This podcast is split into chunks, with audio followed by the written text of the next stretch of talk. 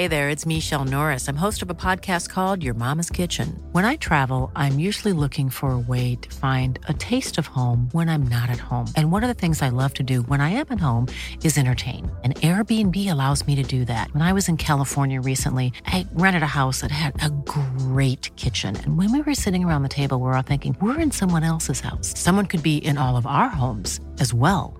If you have a home, but you're not always at home, you have an Airbnb. Your home might be worth more than you think. Find out how much at airbnb.com/slash host.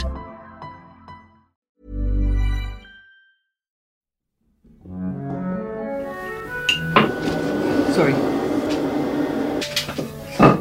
So to set the scene, it's the 2nd of July, Saturday the 2nd of July, 2016. What we're doing here in the kitchen this afternoon is we do a bake every week for the Schull Country Market. We're in the kitchen of the Prairie Cottage with Ian and Jules while they're both baking. I'll kick that up to full blast. Ian and Jules run a stand at the Schull Market every Sunday from Easter to the end of September. Jules bakes a range of breads and biscuits and crumbles and Danish pastries, and I do some pizzas. And there's crafts as well. And I, I take my paintings in, all the smaller stuff and little prints. With his profile in the Irish media, Ian makes for a curious sight selling his baked goods that some fellow stallholders refer to as pizzas to die for. And that seals the dough. Ian says they get a range of customers, um, including tourists who don't know anything about the case. Well, I mean, it gives us an opportunity to just speak to to a whole lot of people. I know that, as you can see here, we're you know we're quite isolated. We, we do have occasional visitors, so it, it, it's a nice humanising interface. But many locals who were around at the time of Sophie's murder and lived through the investigation draw an imaginary semicircle in front of the stall and don't step inside it. I guess we're a sort of not a novelty exactly, but In 2014, a journalist wrote in the Irish Examiner that you'd be hard pressed, I'd wager, to find anyone in West Cork, possibly in all of Ireland, who doesn't believe that Ian Bailey is guilty of the murder of Sophie Toscan de Plantier. Ian's aware of the animosity. it happens every week. He wears wraparound Polaroid sunglasses at the market, whatever the weather. He told us it was so that other people couldn't see where he was looking, or if he was looking at them. He calls them his paranoids. One summer, there was an incident where a local came down to the market stall and started shouting murderer at Ian and offering to fight him. Eventually, Ian called the guards. Ian says the past 20 years in West Cork have often felt like living in a nightmare. But still, he's never thought of leaving. I mean, every time I drive down that road, that Dunmanus Road, and see Dunmanus Bay, my my spirits, my soul is just elevated. And even though we've been put through this unusual torture, I still wouldn't want to be anywhere else. Tom Quinn, the house painter, says the fact that Ian loves West Cork is beside the point. Yeah, but who loved him, like? Tell me about all the people who loved him.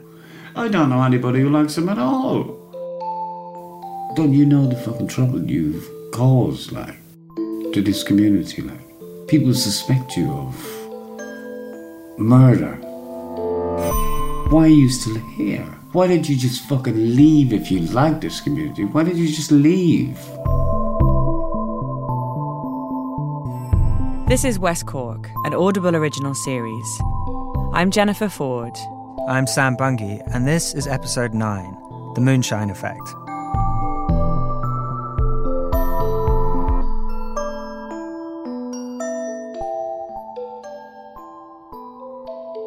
In February 1997, just after Ian was arrested and released, the guards wrote to the prosecutor urging him to press charges. They laid out the threat Ian posed to West Cork in numbered format. 1. It is of the utmost importance that Bailey be charged immediately with this murder, as there's every possibility that he will kill again. 2. It is reasonable to suggest that witnesses living close to him are in imminent danger of attack. 3. The only way to prevent a further attack or killing is to take Bailey into custody on a charge of murder, and this point cannot be overstressed. Dozens of guards from all over the country had descended on West Cork, going house to house, interviewing more than a thousand people. They were telling our neighbours and friends, have no doubt.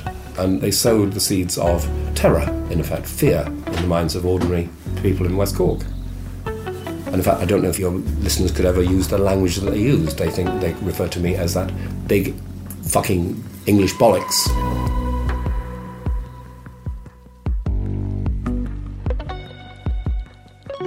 January 1998. The guards arrested Ian for a second time. They questioned him at the station for 12 hours and again let him go. No charges followed. Once again, the Director of Public Prosecutions, the DPP, failed to see enough hard evidence in the case they'd been presented with and refused to authorise a murder charge against Ian.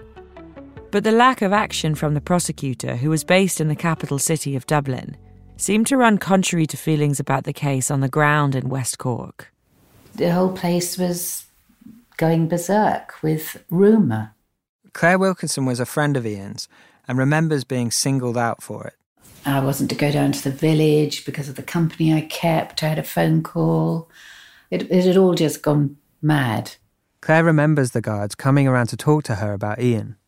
It was they were like the Blues Brothers. That's exactly what they were like. And I remember one's face peering up over the windowsill, you know, to see if the, you were on your own in the room or if there were people there before they'd come in.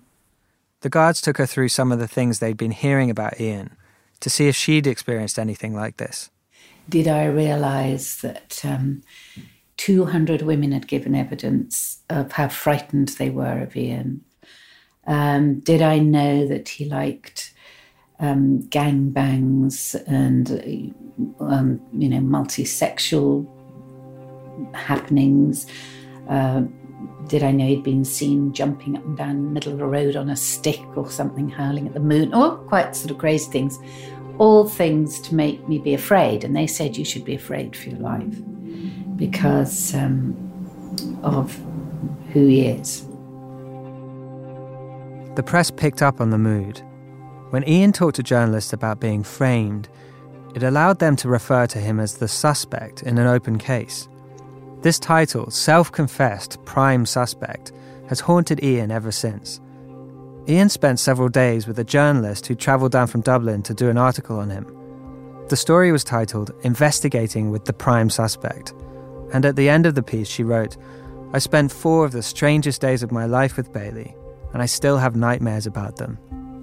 Ian's lawyer, Jim Duggan, remembers this particular article. I read that b- before I met Ian Bailey, and I was convinced that that man did that. That's the end of end of story. And anybody else who read that article, and that's why people were so afraid of it. There were stories that at home Ian wore a skirt, that one of his hobbies was destroying religious artifacts, that he'd howl at the moon, that once he held a full moon ceremony on a nearby beach, sitting naked in a rocking chair and reading poetry while ten lesbians danced around him. These otherworldly rumours were some of the first things we heard about the case. It's not natural for a woman to be murdered two days before Christmas, you know, her face and head and shoulders smashed in with, with stones. Lara Marlowe, the Paris correspondent for the Irish Times, told us she thought the crime called for an explanation that matched its strangeness. So it, it's not surprising that you get these strange stories about men howling at the moon and premonitions, and um, because it, it, it's an unnatural thing. It's something that, that, that, that's dark and ugly and evil, isn't it? And uh, yeah, we, we, we try to, to make sense of these things. There was a story put around right at the beginning that I had a, a, a strange stick, like a wizard's stick. It was referred to as a moon stick. And this, I don't know who started this one, but it appeared in print and I sort of lived on in, in, into legend. I'm, I'm still interested to know what a moon stick is. I don't know when we first saw the stick, but he always had it. That's Delia Jackson, Ian's neighbour. When we asked her about Ian's moonstick, she knew exactly what we meant. And he used to keep it propped up in the there's a little sort of glass porch bit. That was the the place it was kept. Delia says it was more like a staff than a stick. In fact, a lot of people we spoke to described a similar staff. He arrived in town with it. This, you know, a walking stick is one thing, but this wasn't a walking stick. It was kind yeah, of it was a, more like a staff. Yeah. you know, druid's kind of like mm. pole rather than stick. and this huge staff, like a something you'd see out of the Bible, this great long stick, and this huge book under his arm. Bill Hogan says the book was by the occultist Aleister Crowley. It seems people in town thought of this outsized walking stick as a physical manifestation of all that was strange about Ian. It was just a weird thing to do, to walk everywhere with a great block of wood, somewhere between pretentious and spooky. So, back before the murder, it was something that people had noticed and talked about. Then, quite suddenly, it seemed to locals, Ian's stick vanished. It did disappear. No, it's missing ever since, for some reason. They thought it seemed suspicious, like maybe he got rid of it because he used it as a weapon. One guy went looking for it. Billy Fuller, a Schull landscaper who used to work jobs with Ian, thought he'd seen Jules dumping the stick down near Kealfadda Bridge after the murder. So he set off with his wife and baby and was rooting around in the brushland when suddenly he saw someone he was sure was Ian walking along with the same staff Billy had seen at Ian's house before. Billy went into a blind panic. He picked up the baby, abandoned his van, and ran out onto the road to flag down a passing car. He told the driver, You know the murder in Cork? Well, Bailey is just down the road, and I think he had the murder weapon with him. As it turned out, the man Billy ran from that day wasn't Ian at all. Billy was running from a farmer who owned the land he'd been searching on. And while he was carrying a big plank of wood, it wasn't Ian's stick. We asked Billy about how he felt about the incident now, years later, when he knew he hadn't seen Ian. His answer was surprising. He said he had to accept it was the farmer out there that day. I completely get it, he said. I get that I didn't see Ian. Except that I did. Billy can't reconcile what he saw with what he now acknowledges as the truth. This whole case was becoming about the things that you could prove and the things you just knew. It's a bit like the fact that Ian would roam the countryside alone at night. Back then, you didn't have to have witnessed it yourself to accept it as an article of faith. There's a funny communications network that happens in rural Ireland. Did you see himself the other evening? Ian's neighbour, Delia Jackson. That's just one of the things that Ian did with go out walking late at night and to the moon. When we asked Ian about going walking in the night, he said no, not particularly. But in the weeks after the murder, the guards took statements from people in West Cork who said they'd run into Ian out on the roads at night. A woman who ran a taxi service said she'd seen him regularly out on the road somewhere. Once it was 3:30 in the morning. He had his hands up in the air and was screaming. She remembered he was wearing a black hat, his underpants, and nothing else. Another guy, a young man who worked at the Schull grocery store, told the guards he'd been driving one rainy winter's night when he came across this presence in the middle of the road coming towards him. He slowed to a crawl as Ian came into view, soaked from the rain. Lit up by the car headlights, Ian went skipping along the white line in the centre of the road, waving his hands in the air like a bird. This is curious behaviour. But what may have just been explained away as drunkenness before, now in the context of the murder, seemed far more unsettling. The moon, specifically the full moon, is a motif in all these stories about Ian. The moonstick, walking by the light of the full moon, dancing with lesbians under a full moon. Ian believes the guards were spreading the stories about him and the moon, trying to establish that he was crazy, that he'd blacked out and murdered Sophie while possessed by strange forces. They were trying to make out that I was some sort of crazed werewolf, or madman who was affected by the moon. Yeah. And as you can see, I'm not at all. So you have this unreal hysteria that's being perpetuated. But what's interesting about it is, we found the source of the full moon hysteria, and it seems to be Ian. Ian used to talk about the moon a lot. When people asked him how long he'd been in West Cork, he measured it by cycles of the moon. And in that first meeting he had with Detective Dermot Dwyer, before he was arrested the first time, Ian brought up the fact that the murder had happened on a full moon and that the full moon affected people, including himself. At some point, the moon did come up, um, with, uh, was the reason for lunacy in the past. Ian explained to Detective Dwyer that the belief is embedded in our language. From lunar, you get lunacy. Dwyer also recorded in his statement that he and Ian had talked about the effects of alcohol. Ian used to be a big drinker of whiskey, and when not at the pubs, he'd sometimes drink poitín, the local moonshine. Poitín would be passed around at parties, and like anything that comes out of someone's garden shed, the quality would vary along with the strength, anything to 90% proof. Ian's careful not to drink spirits anymore, but back then it seems it wasn't about what he drank, so much as when he drank it. I, I was aware of the fact that you, if you drink on a full moon, the alcohol can have a different effect on you. So I, I and I've observed it in other people, and I would have been possibly been aware of it in myself as well. I didn't know that. Yeah, it's to do with the fluids, the way the the, the pull of the moon, which I think can be measured. People say can be measured on in a cup of water. There's, there's some reason, medical reason. And that was something, anyway, like anecdotally, you had noticed about when you drank on full moons, it had more of an effect or a different effect or whatever. Yeah, I think so. Yeah. In what way? I don't know. Um, I, I'm, I'm, I'm not sure. After speaking to Ian, we read up about it. It's a belief people have had since ancient Greece that the moon has a sinister influence on us. One idea was that our equilibrium is governed by the cycles of the moon, that the pressure on our brain when the moon is closest to the Earth sends people crazy, or makes them sleepwalk, or increases the intoxifying effects of alcohol and drugs. Another theory was that back before outdoor lighting, a bright full moon would deprive people of sleep and send them out into the night. This thinking about the effects of the moon was nicknamed the Transylvania effect, after the medieval belief in lycanthropy that under a full moon people can transmogrify into vampires or werewolves. The Transylvania effect was given scientific weight by 20th century research. Studies found the moon's influence in everything, from spikes in psychiatric hospital admissions to fluctuations in the Dow Jones average. But all these studies about the Transylvania effect are now thought of as nothing more than speculative or bad science. Still, many people like Ian believe in the Transylvania effect. And if this theory was going around about anyone else, it's exactly the type of thing Ian would have bought into. Whether or not Ian believed it, the guards seemed to be chasing down leads like this.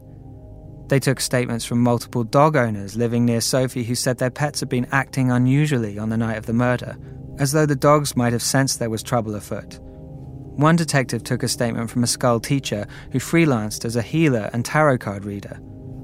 The statement details how she performed a technique called a pendulum, hovering a loosely held pen over some paper with her eyes closed, and came up with the words Ian Bailey and I am Sophia, I will be with you on Sunday. Who knows what the guards made of this statement, but they went to the trouble to take it down and include it in their case file. From looking through the statements, the guards aren't necessarily pursuing the line that Ian is someone who's affected by the moon, but that he thinks he might be. It's just that once this otherworldly idea was out there, any nuance was lost. Ian really was this madman moon wizard with ten lesbians under his command. The moon connection was one of the guards' new lines of inquiry to do with Ian's state of mind. Detectives asked witnesses for information about Ian's strange behaviour that would help build up the old psychological profile. Anything that might help build a case that Ian was driven to murder by madness. Then there were more sober minded explanations for Ian's possible motive. There was talk, talk that the guards could never establish as fact, that Ian had actually known Sophie. Remember Alfie, Sophie's neighbour, who had hired Ian for some gardening work the year before Sophie died? Well, Alfie was sure that that day he hadn't just pointed Sophie out to Ian, he was sure he'd introduced them. Another local guy told the guards he had seen Ian at a storytelling festival that summer. He said Ian was standing with a blonde woman who looked just like Sophie. And in a statement taken by the guards from a colleague of Sophie's in Paris, there was another claim that a month before her death, Sophie had been speaking to a writer named Owen Bailey, the name Ian went by back then. According to his statement, Sophie's colleague initially thought Sophie was talking about a French director named Edwin Bally, but she corrected him with a smile, saying you couldn't know this man, he lives in Ireland. Maybe, the thinking went, Ian had shown Sophie his writing, looking for work or simply praise. She'd laughed him off, and it enraged Ian to be seen as a joke.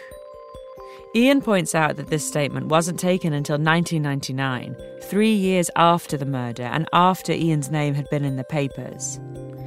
In an interview a year after the murder, Sophie's husband Daniel spoke about his thoughts on the motive.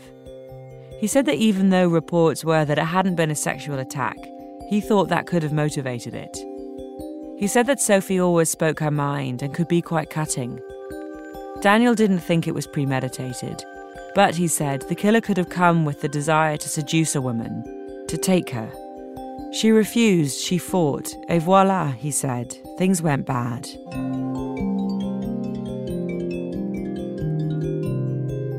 Billy Fuller, the guy who went looking for Ian's moonstick down near Kealfadda Bridge, says he had a conversation with Ian one night up at the prairie, back before the first arrest.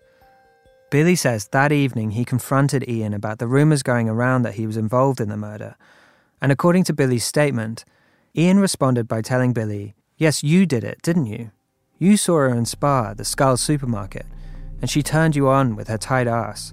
So you went up there to see what you could get. But she wasn't interested, so you attacked her, and she got away, so you chased her, and stoved something into the back of her head, and went a lot further than you meant to. Then Billy said to Ian, That's like the sort of thing you'd do. He says Ian just laughed and shrugged it off. So, do you remember that conversation? No. No. None of that has any ring of familiarity. No, I can't. Um, no. So, what do you think happened then? Why do you think he made that all up? I don't know. What about this line here? You saw her in Spa and she turned you on walking up the aisle. She was in Spa on Saturday. This has to have been in either his head or your head at this point. So I'm wondering is it something that the police had been talking to people about? Like, I, I don't know. As far as I'm concerned, it's just another piece of malicious fabrication. Uh, again, you really need to ask him. Billy talked us through everything he'd said in statements, and he stood by what he'd said back in 1997. Even today, Billy appears traumatized by this case. He told us at the end of our chat that he wasn't sure he could trust us. We told him we were only interested in getting to the truth of what happened, what he saw, and he said we seemed to be on the level, but he couldn't be sure. Maybe we were working for Ian's team of lawyers. So a picture was developing of Ian as the type of guy who went wandering the countryside at night and might pitch up at a woman's door looking for trouble.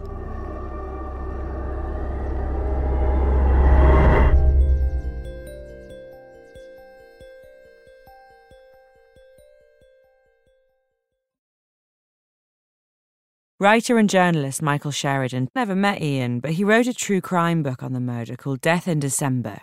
There is little doubt in anybody's mind that the murderer went up to attempt to have some sort of sexual contact with Sophie Toscan de Plantier and was rejected. Now, this type of individual, and the profile would point out, reacts extremely badly and violently towards rejection. Sheridan also wrote an article profiling the killer. I got with a guy that I did those sort of things with, a forensic psychiatrist, and he gave me a very uh, interesting and uh, profile of the type of person who would do that, who's basically a, a sexual psychopath. Sheridan wrote, He needed to be at the centre of attention. He often had grandiose ideas and plans. Usually they came to nothing in the end. You were very careful in this story to not even mention Ian Bailey by name. No. Okay. But what you're saying is, nevertheless, the community in West Cork read this story Mm. and they recognised the person that's described uh, by Yes, the yeah. by this profiler Yes. as being Yeah. the guy who lives in their community, Ian Bailey. Mm. Um, um, so, what was the impact of that? Well, it was a very negative impact on Ian Bailey. Being innocent until proven guilty didn't seem to exist for Ian in West Cork. What was he supposed to have done? Ian says once people buy into what he calls the false narrative, everything gets twisted to make him look guilty. Everything he does feeds into a myth about him, and he says in that environment, you can find yourself doing things that make you look bad. When you're under suspicion, but there's no hard evidence of any kind, it's very hard to get out from under that suspicion. Ian talks about the difficulty of proving a negative, being not guilty of murdering Sophie. He's helpless to get rid of this taint on him. Helpless also because none of this is out in the open. There's no trial, no showdown. It's all phone calls and whisperings and statements taken behind closed doors. People crossing to the other side of the street. Conversations misinterpreted, misremembered, or taken out of context. Maybe it's enough to send anyone crazy. He used to phone my parents very drunk, very late at night. Ian's sister, Kay, remembers what it was like for them as a family, trying to support Ian through this time. Yeah, he, he, it would be like he'd phone them in the middle of the night. And I, I remember begging him not to phone them, phone me, because of the backlash, you know, seeing them so upset next next day. And Dad was very ill at the time, so I didn't feel like it was helpful. What was Um, he phoning for? It's hard to know because because the drunken conversations are never they're not great, are they? um, I think he just needed downloading. He was, you know, he'd be he'd be in tears, and we didn't know how to handle him. Really, nothing we could really say. Kay says it was a lot like it had been growing up. Ian out somewhere, not thinking about the upset he was causing his parents. Kay at home with them, towing the line and trying to reassure them. Yeah, it carried on. So I was quite resentful to Ian, and all he seemed to do was cause them more, more distress. Uh, what was a very very difficult time while Dad was ill, but it, at the same time, never once thought he did it. You know, so it was it was there was a lot of sympathy for him as well. You know, for what was unfolding as an absolute nightmare, really. On New Year's Eve 1998, two years after the murder, Ian and Jules ventured into Schull to a pub and invited another couple, Richard and Rosie Shelley, back to their place afterwards. The Shelleys didn't know Ian and Jules well, and when they arrived, they say straight away Ian pulled out a folder of press clippings he collected on the murder and began obsessively going back over it all. The Shelleys told the guards that later Ian burst into tears, put his arms around Richard, and said, I did it, I did it, I did it.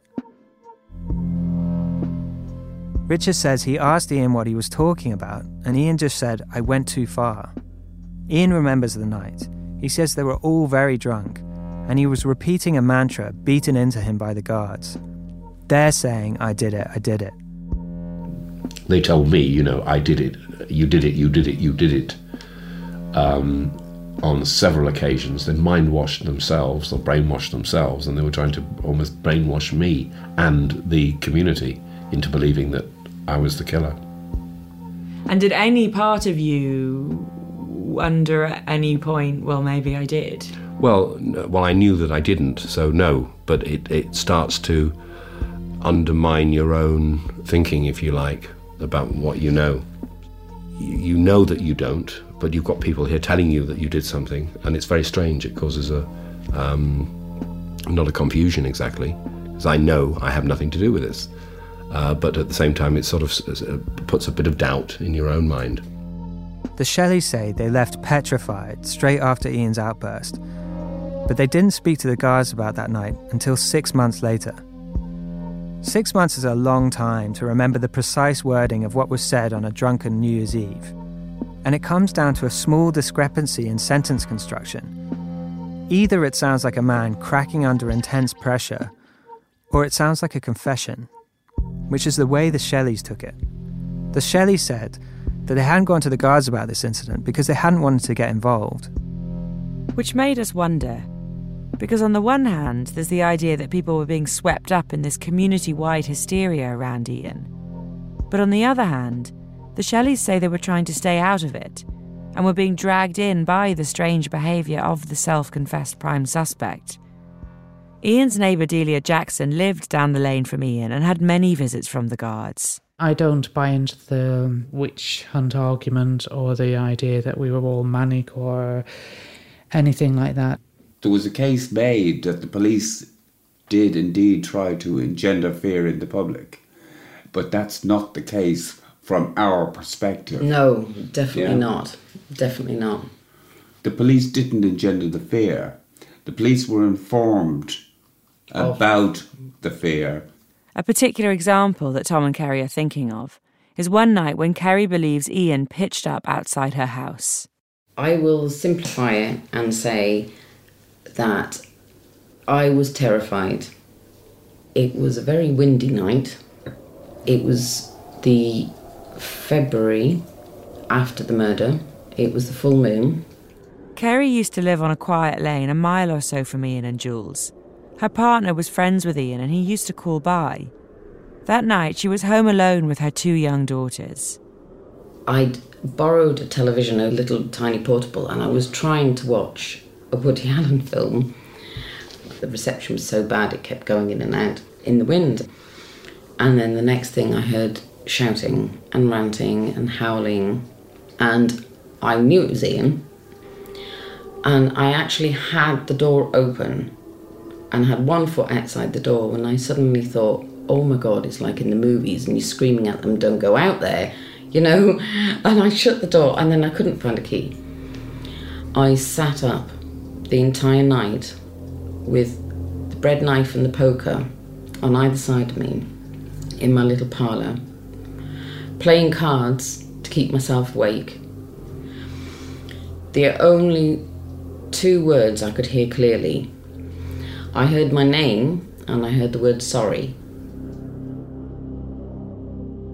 We asked Ian about this story. He says it didn't happen. Yeah, it was a complete load of bollocks. That was a complete nonsense. Yeah, complete nonsense. It's difficult to know what to make of this.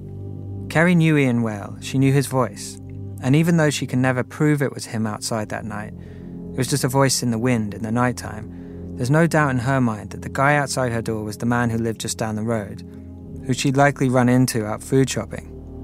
Understanding that someone is innocent until proven guilty doesn't tell you how to conduct yourself when you bump into the one and only suspect in the brutal murder of a woman. Do you say hello to a man who might have bashed someone's brains in?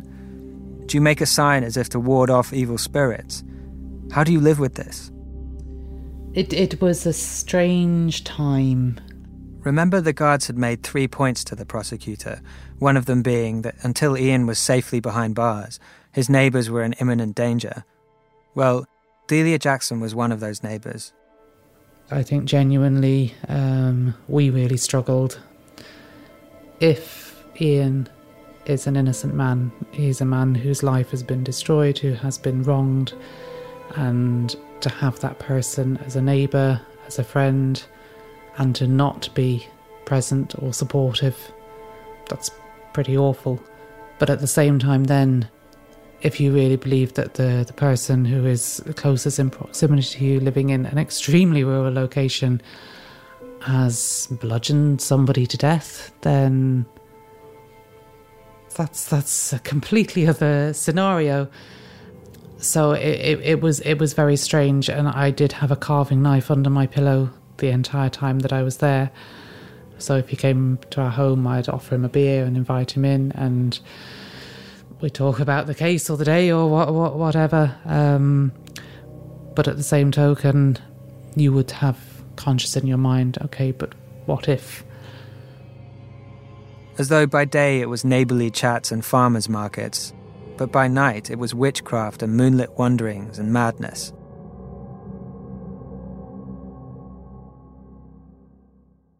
St. Patrick's Day 1997 was when Martin Graham, the double agent, had first wandered up Ian's driveway. Ian quickly saw through that ruse, but he didn't catch the second spy. A detective sergeant was spending that night doing surveillance on Ian's house. In his statement, the guard doesn't explain exactly how he concealed himself, but he must have been ducked down below the stone wall behind the house. It was raining that night. Picture him with his trench coat and a pair of binoculars standing in the sodden field. In his statement about the evening, he wrote, At 1:15 a.m., Ian Bailey came out the back door of the house. He stood in the backyard, facing away from the house. He looked upwards and started shouting at the top of his voice. It was a continuous roar that sounded like a wolf call. His roars disturbed a rooster in the outside shed. Bailey then imitated the rooster at the top of his voice. He did this a number of times before returning to the house.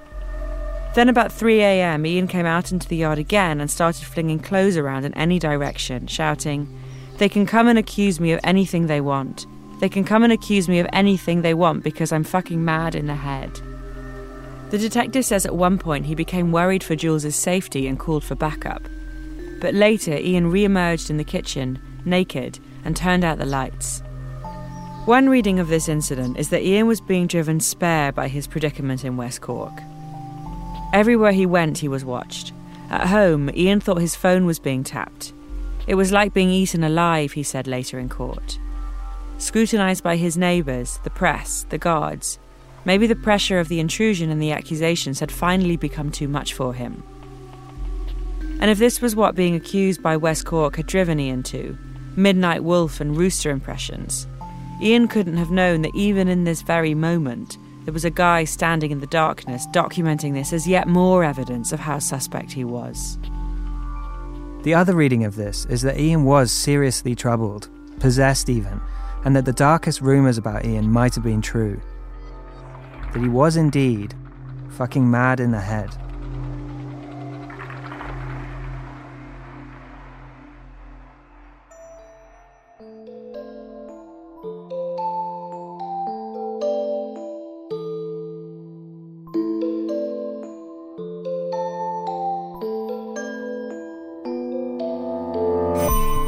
West Cork is an Audible original production. Written and produced by Jennifer Forde and Sam Bungey. Produced and sound designed by Kristen Muller, Alex Trajano, Robin Wise, and Paul Schneider. Our theme music was composed by Shani Aviram. Our recording engineer is Sean Moher. West Cork is edited by Mike Olive. Our fact checker is Christine Baird. And Jesse Baker and Eric Nuzum are the executive producers.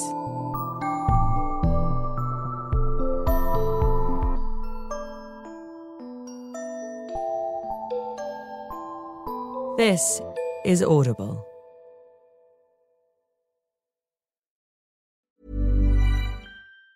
Planning for your next trip? Elevate your travel style with Quince. Quince has all the jet setting essentials you'll want for your next getaway, like European linen, premium luggage options, buttery soft Italian leather bags, and so much more. And it's all priced at 50 to 80% less than similar brands. Plus, Quince only works with factories that use safe and ethical manufacturing practices. Pack your bags with high-quality essentials you'll be wearing for vacations to come with Quince. Go to quince.com slash trip for free shipping and 365-day returns. Burrow's furniture is built for the way you live. From ensuring easy assembly and disassembly to honoring highly requested new colors for their award-winning seating, they always have their customers in mind. Their modular seating is made out of durable materials to last and grow with you. And with Burrow, you always get fast, free shipping. Get up to 60% off during Burrow's Memorial Day sale at burrow.com slash ACAST. That's burrow.com slash ACAST. burrow.com slash ACAST.